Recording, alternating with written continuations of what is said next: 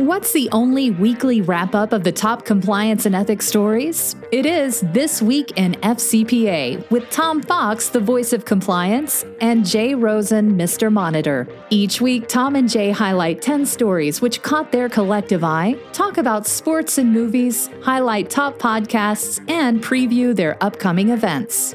Join This Week in FCPA each week for a one stop review of the week's compliance and ethics highlights. This Week in FCPA is a production of the Compliance Podcast Network. In this episode, Jay and I take up the following stories Apple announces a compliance website, Harry Cassin reports on the FCPA blog. What are some principles for victim remediation and ABC enforcement? Sam Hickey in the Global Anti Corruption blog. Dave Lefort in Compliance Week says ESG is having a moment. What are some of the global trends on FCPA enforcement, Stephanie Yonekura and Ann Kim in CCI. An ex SBM offshore executive is convicted in a UK Bribery Act case, Jonathan Armstrong and Cordery Compliance. What were some of the FCPA themes from 2020? Jonathan Marks takes a deep dive in board and fraud. What about board liability increases around compliance programs? Mike Volkov explores in crime, corruption, and compliance global trends in corporate compliance in the Harvard Law School Forum on Corporate Governance. We take a look at some new podcasts which premiered in March and some great upcoming webinars and events. It's an episode I know you will enjoy. This Week in FCPA is a production of the Compliance Podcast Network and a proud member of C Suite Radio.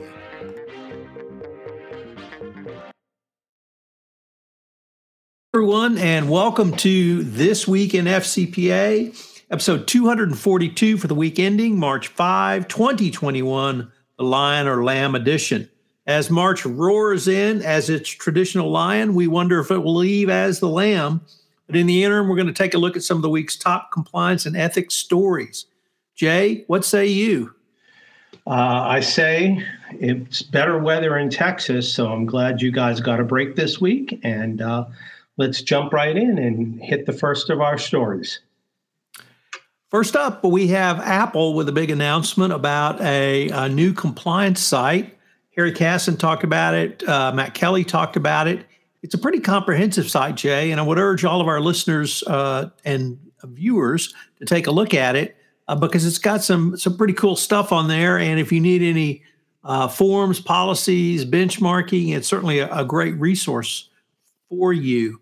Uh, it's interesting that this is uh, comes up after uh, the chief security officer at Apple, former chief compliance officer, was charged last fall with bribery and corruption domestically. An interesting case, uh, but nevertheless, I think it's a great resource. Uh, anytime that you can uh, have a, a large company, which obviously has a global footprint, uh, put out their thoughts on compliance and ethics. It's a great boon for the uh, greater compliance community. So I'm going to give a- uh, Apple a big kudos for putting this out. And uh, I'm really not too concerned about what their motives were. I'm more concerned about moving the ball forward in anti bribery, anti corruption. So, a big announcement from Apple and uh, kudos as well. What's up next, Jay? Uh, next up, we've got something from Sam Hickey writing in the Global Anti Corruption blog.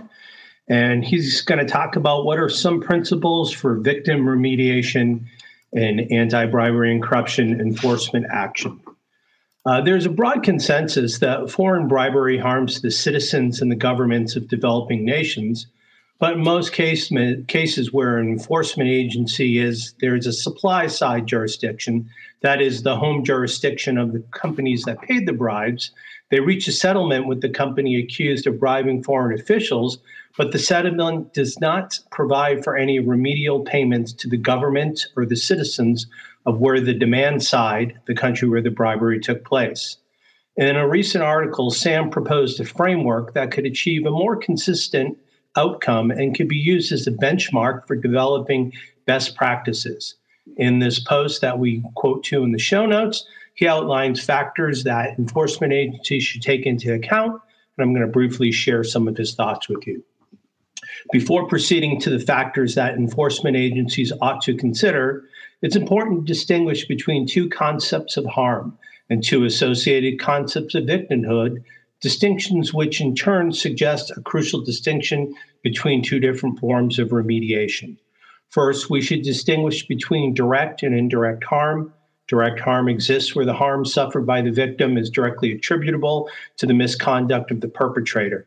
The deferred prosecution agreement negotiated between the Serious Fraud Office and Standard Bank could prove an illustrative example of direct harm in the foreign bribery context. Standard Bank's subsidiary paid $6 million in bribes using funds that would have otherwise been paid to the Tanzanian government.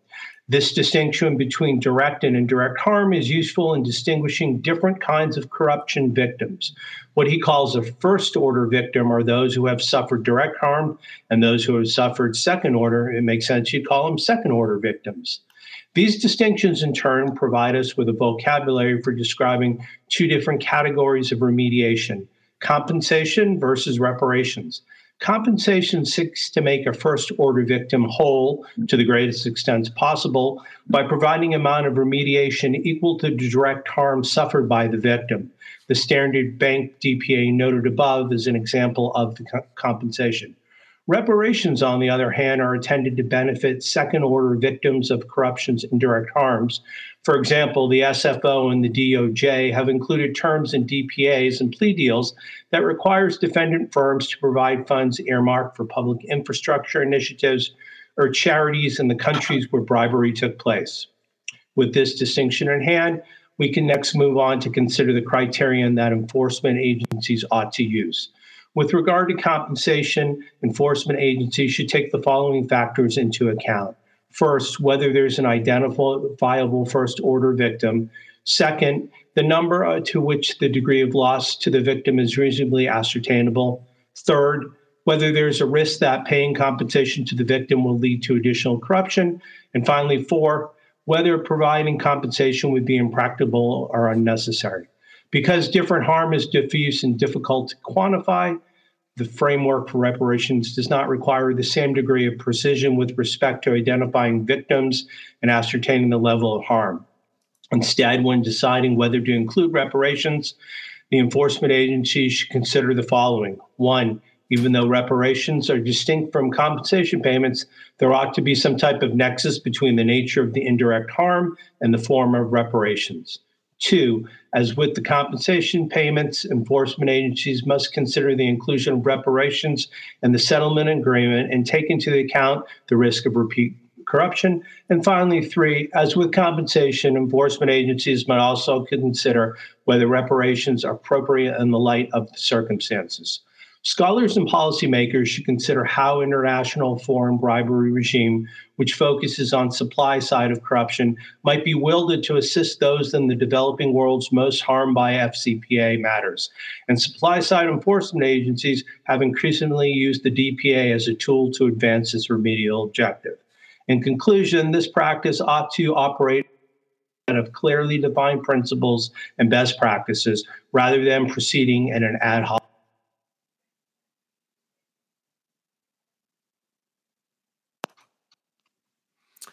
Jay, next up, we have uh, an article in Compliance Week from Dave Lefort. Dave is the uh, editor in chief at Compliance Week, and it's great that he gives us a piece. Unfortunately, it's only one once a month, but uh, early March, and we have Dave's uh, article for uh, the month of March, and it is entitled "CCOs Take Note: ESG is Having a Moment." And I think it's really prescient of Dave to write about this because it it seems to be that we have several strands going on here, Jay. Of course, we have a change in administration, and the prior administration uh, did not give one whit about ESG or actually even doing anything positive in the area of corporate governance, social or environmental. And now we have the SEC announcing its increased ex- expectations of companies on disclosing climate change. We've got Biden creating a new senior policy advisor position at the SEC. We have the Treasury Secretary, Janet Yellen, saying that the approach uh, of her department will change dramatically on climate change. If you'll think back, Jay, to December when NASDAQ proposed that a rule that all listed companies have at least two divorce, excuse me, diverse directors. And uh, I would suspect that the SEC will come with it, some type of regulation on this. Uh, clearly, the government now is taking this seriously and is going to put regulations and guidance in place. We we still have corporations also leading this charge, Jay, with both um, requirements, their their own internal requirements, but also requirements to do business with companies that have robust ESG programs. We saw this about ten years ago in the compliance realm when uh, companies and customers started demanding that com- uh, uh, suppliers and vendors third party sales agents have robust compliance programs and doesn't surprise me to see this now. So ESG certainly is having a moment. What's going to be the role of the compliance profession and the chief compliance officer, Kim Yapchai, the CCO at Tenneco, was uh, in Q4 named uh, VP or EVP for sustainability, ESG as well. So we're going to have, uh, I think, a big role for compliance, and it's something that I think we're going to be talking about and both writing about going forward. Uh, next up, Tom, we've got something coming to us from CCI and uh, two friends of the podcast, Stephanie Yonekura and Ann Kim over at Hogan Lovells. And they're going to take a look at global trends on the ABC enforcement front, key developments from around the world in 2021. So, as I said, Stephanie Yonekura and Ann Kim examined the impact of mammoth relief spending, widespread remote work, and other key developments on the anti corruption front that will happen globally in the next year or so.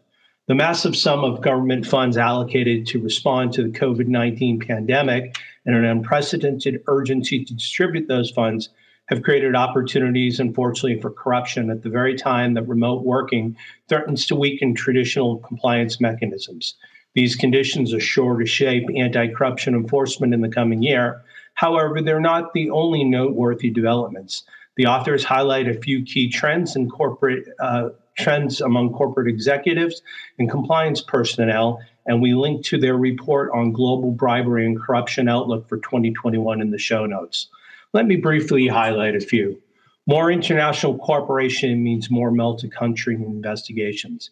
We expect continued active co- co- cooperation among authorities across jurisdictional boundaries and investigation of corruption. Last year, U.S. enforcement agencies cooperated globally with enforcers in Brazil, El Salvador, France, Guatemala, Guernsey, Italy, Luxembourg, Malaysia, Panama, Singapore, Switzerland, and not to be left out, the United Kingdom. Corporations must be prepared to manage multi jurisdictional internal investigations.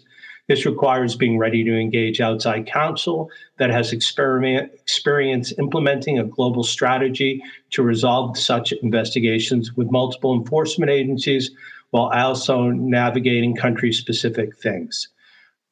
Continued focus on individual prosecutions. The number of individual prosecutions under FCPA have increased over the past five years, and it's expected that under the Biden administration, it will continue to focus on individual prosecutions to deter bribery and corruption schemes.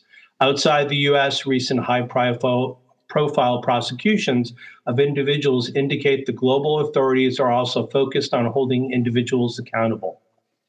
Settlements will be more expensive but more flexible.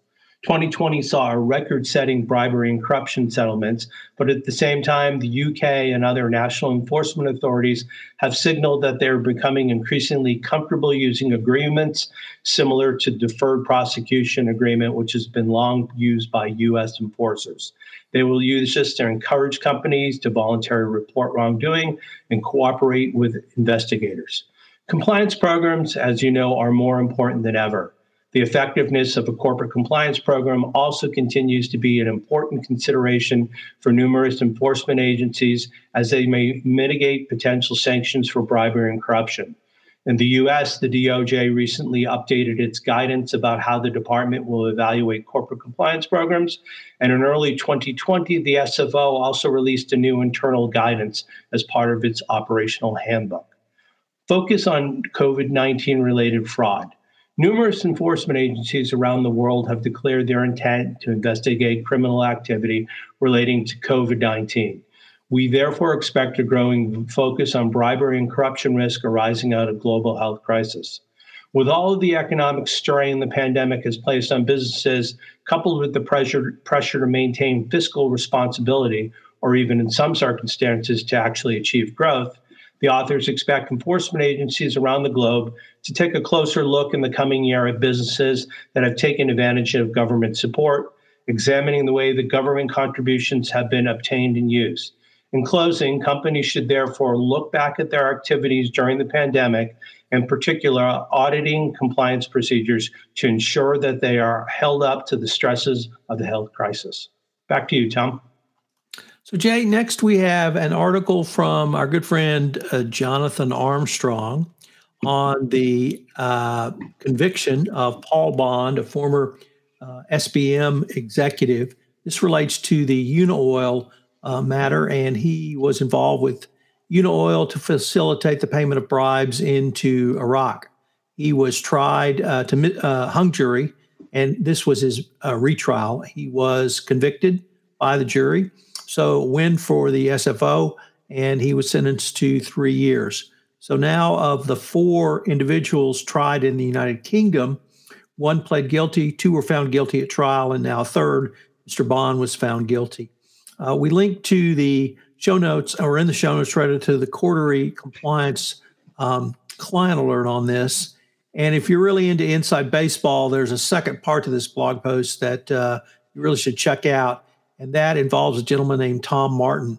Tom Martin headed up the uh, Unaoil investigation for the Serious Fraud Office, and rather amazingly, the defense team of the Unaoil uh, execs, the Ahsani brothers, wanted him off the case. And they complained so vociferously to the Department of Justice that uh, they uh, complained to Lisa Osofsky at the SFO and they kicked him off the case and then fired him for a trumped up reason.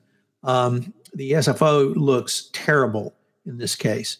So, uh, one very black eye and uh, one positive uh, for the SFO last week. Uh, like I said, if you are like inside baseball, uh, this uh, really has a lot of information on the Tom Martin firing. So, oh, back over to you, Jay.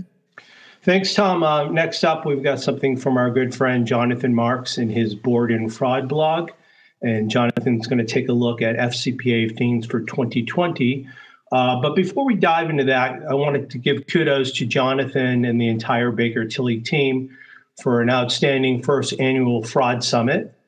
And in this episode of the Board and Fraud blog, Jonathan discusses FCPA themes from 2020 with compliance commentary. And it's based on a presentation given by Tom Fox and Mary Shirley, head of culture of integrity and compliance education at Fresenius Medical Care North America. Jonathan often opines on the role of the board, and this has been an area of significant emphasis over the past year as the apparent move towards more significant legal and regulatory scrutiny of board of directors and its role and best practices compliance programs.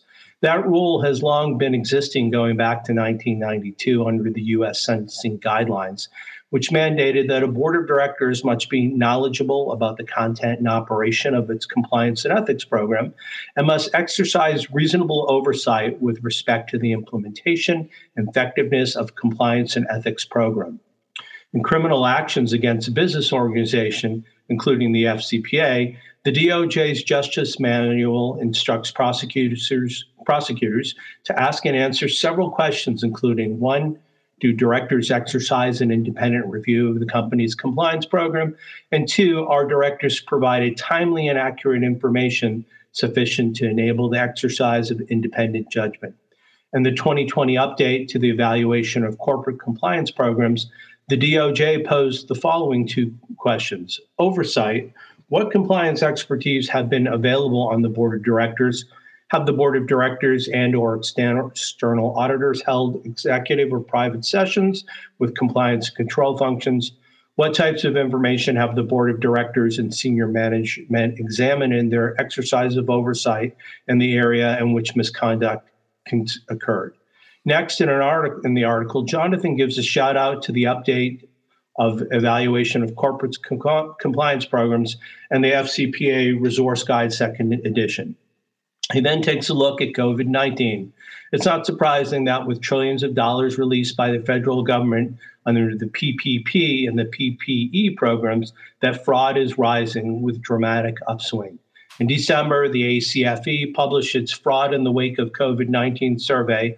It has been conduct, conducting the survey of its members throughout the year, and in the final survey of 2020, the trend continued from previous studies. More and more of the survey participants have observed an increase in fraud in the wake of COVID 19.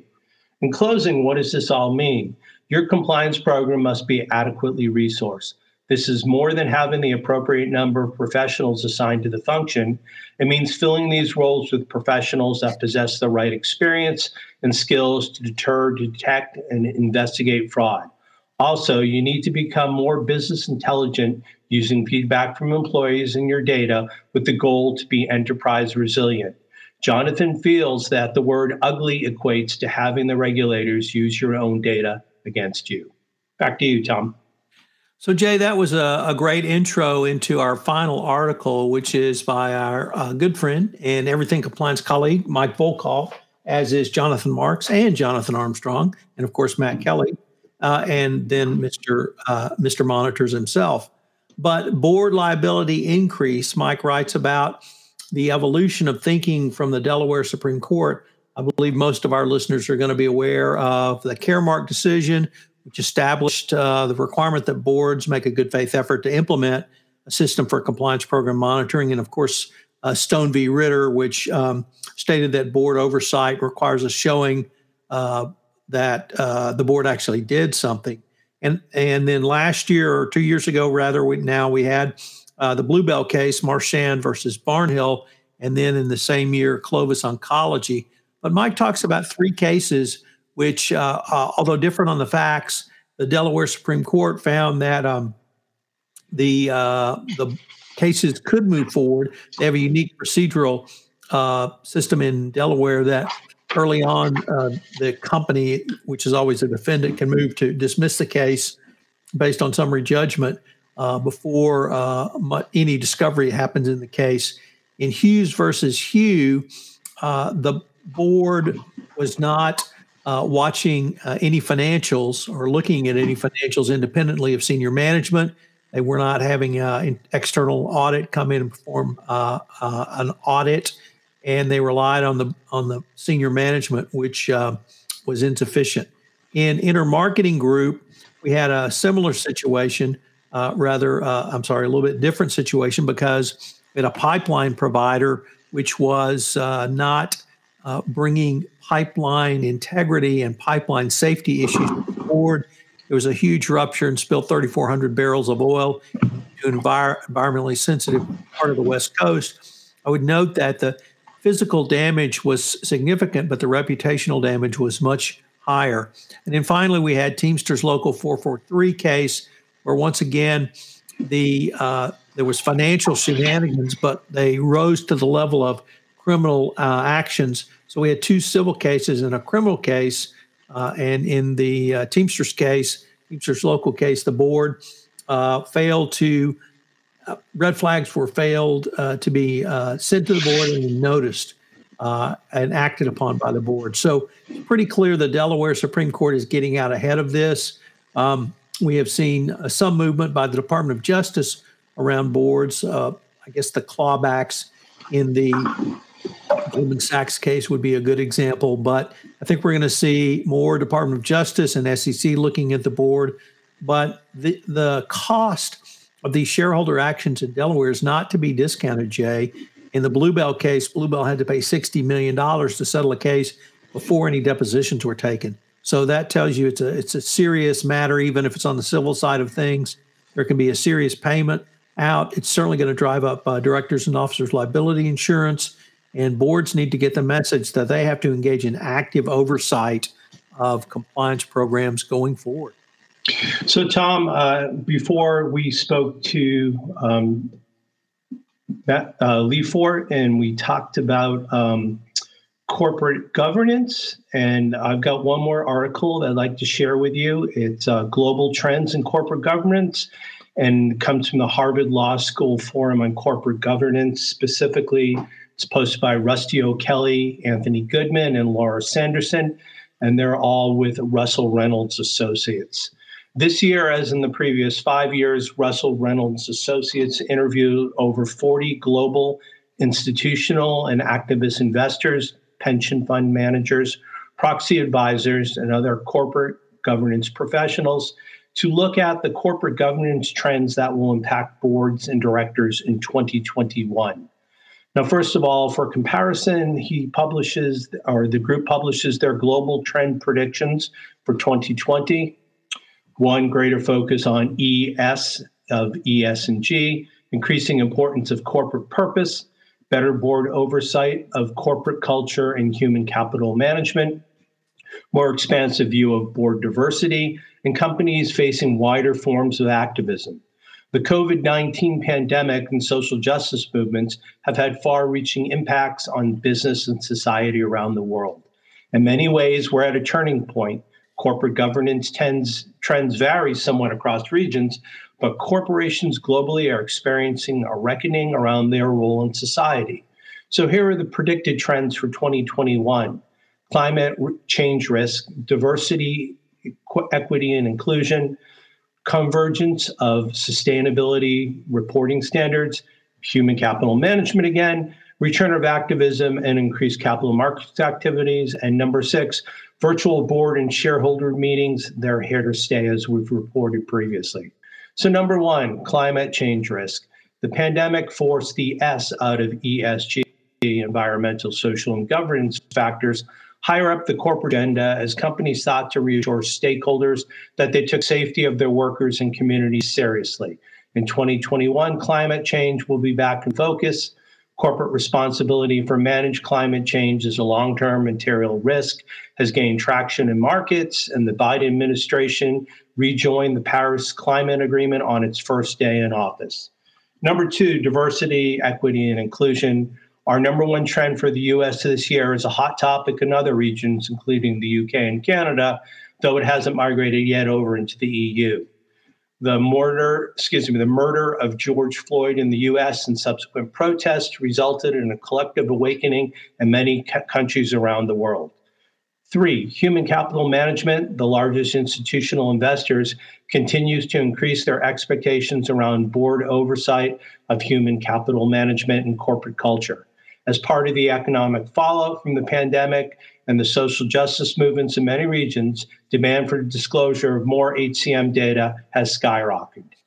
Four, return of activism and, activism and increased capital markets activity. Shareholder activism, activism, can't get that one out. Held on. Shareholder activism slowed significantly in the first three quarters of 2020 but it's expected to return this year with more activity already seen in Q4 of last year and January of 2021. Activists will be looking for new scenarios to unlock value and will ask boards, what is your obligation to future drive value creation even when the company is performing well? And number five, virtual board and shareholder meetings. They're here to stay. In the spring of 2020, as companies rush to convert their annual shareholder meetings into virtual events, Boards also shifted from in person meetings to virtual. As they adapted to life in the virtual world, many execs began to explore how to permanently leverage the associated efficiencies post pandemic. Many companies, where there is an option, will use some form of combined in person and virtual shareholder meetings. The authors then take the aforementioned global 2021 trends and predict how they will play out globally, looking at Canada, Brazil, the EU, the UK, Austria, Australia, Japan, Singapore, Hong Kong, and Korea. So that's our last article for the day, Tom. We're in the month of March now. Who was our guest this month on the Compliance Life? On the Compliance Life, I have Rob Chesnut. Uh, and Rob is the most recently retired chief ethics officer at Airbnb, and he wrote a best selling book, Intentional Integrity. Um, he had just a fascinating legal and compliance and ethics career uh, up until the time he retired. Jay, uh, Virginia boy, went to UVA, um, U.S. prosecutor, AUSA, prosecuted uh, spy cases in the Northern District of Virginia. Moved to eBay in late 1990s. Was at Silicon Valley when it really was the Wild West. Uh, created a massive fraud detection unit at eBay um, one of the world's, uh, at that time, one of the world's largest uh, consumer retailing uh, platforms. Uh, had a series of other jobs in uh, West Coast, Silicon Valley companies, took companies public, took them private, and then ended up at Airbnb. and in this first episode, we talk about his a UVA experience and, and something I had forgotten about, which is UVA has an honor code and uh, it's, it's, still a living, breathing, not document, but code. And uh, he talked about how that influenced his thinking really throughout his professional career. He talked about some of the most interesting cases he had uh, while in AUSA. So every uh, Tuesday this month, we have Rob Chesnut on uh, the the Compliance Life. Uh, it's a, it's a really great series. Yeah, I'm also extraordinarily pleased to announce uh, three new podcasts premiered this week.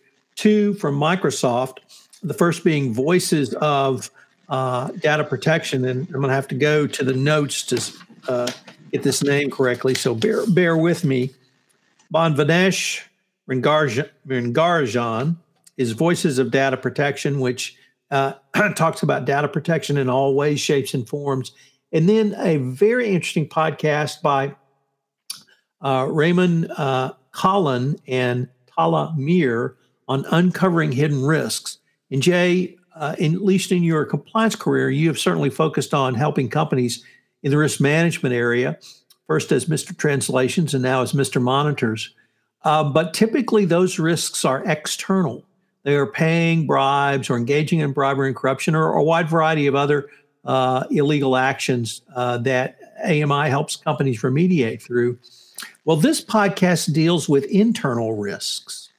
And I once heard uh, someone say that your greatest risks are those behind your firewall. And when you think about it, um, it's your employees.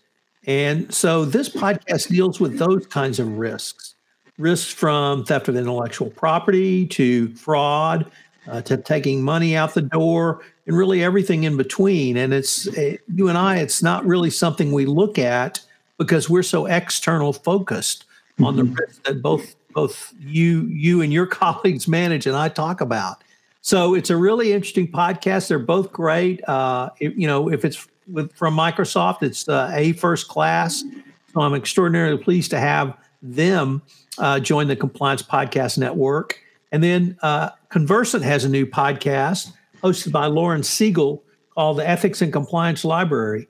And John Friedland uh, had the only compliance uh, book review podcast, and sadly, that's uh, hasn't been active for some time. And so Lauren uh, thought up the need or recognized the need for sort of a, a book review, but her podcast is much broader than a book review because she's really got three segments to it. She uh, reviews the book then she interviews the author, and then she talks to an industry expert about what does the book mean for the compliance officer. Uh, it's a it's a good hour. It's a fascinating format that she developed, and she's going to do a book a quarter. So she's going to take a deep dive into it. Um, so check out uh, the premiere issue of the Ethics and Compliance Library, where host Lauren Siegel uh, takes a look at blind spots. So uh, it was really great to uh, have a new month and have uh, three new podcasts, Jay. So we've got a couple webinars that Tom would like us to highlight. Uh, the first one, join K2 Integrity's financial crimes risk and compliance experts on March 18th as they discuss the impact of ongoing developments in the financial integrity community. Topics will include regulatory trends and predictions for 2021 and beyond, changes in the AML, CFT, and ABC landscapes, and implications of evolving OFAC sanctions. Uh, as always, in the show notes, we'll have registration and um, information about the webca- webcast.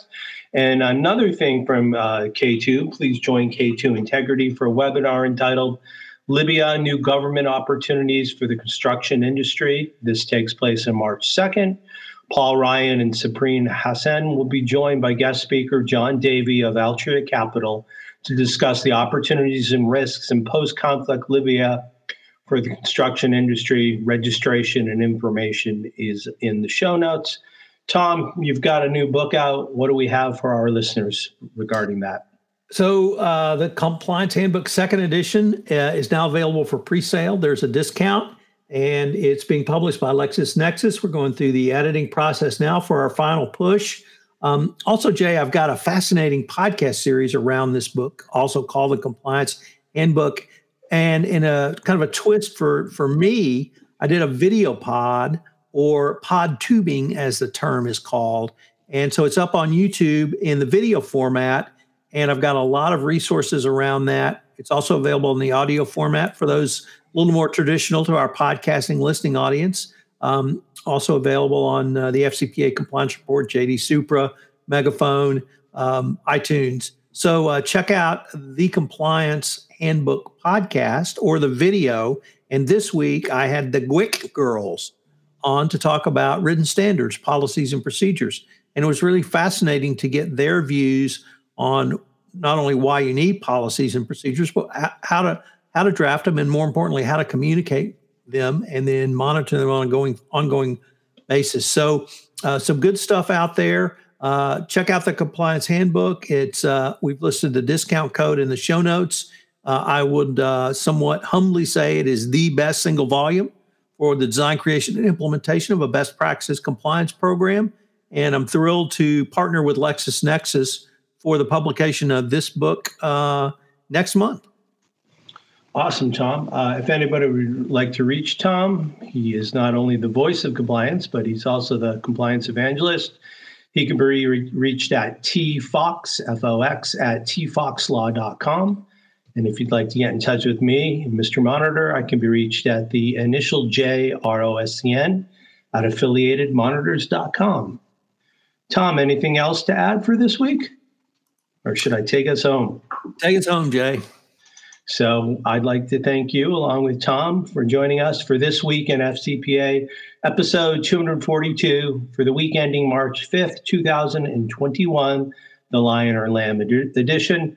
We uh, thank you for either viewing us live or checking us out on all the different options uh, over the weekend. We hope that you and your families will be safe and well, and we'll talk to you next week on This Week in FCPA.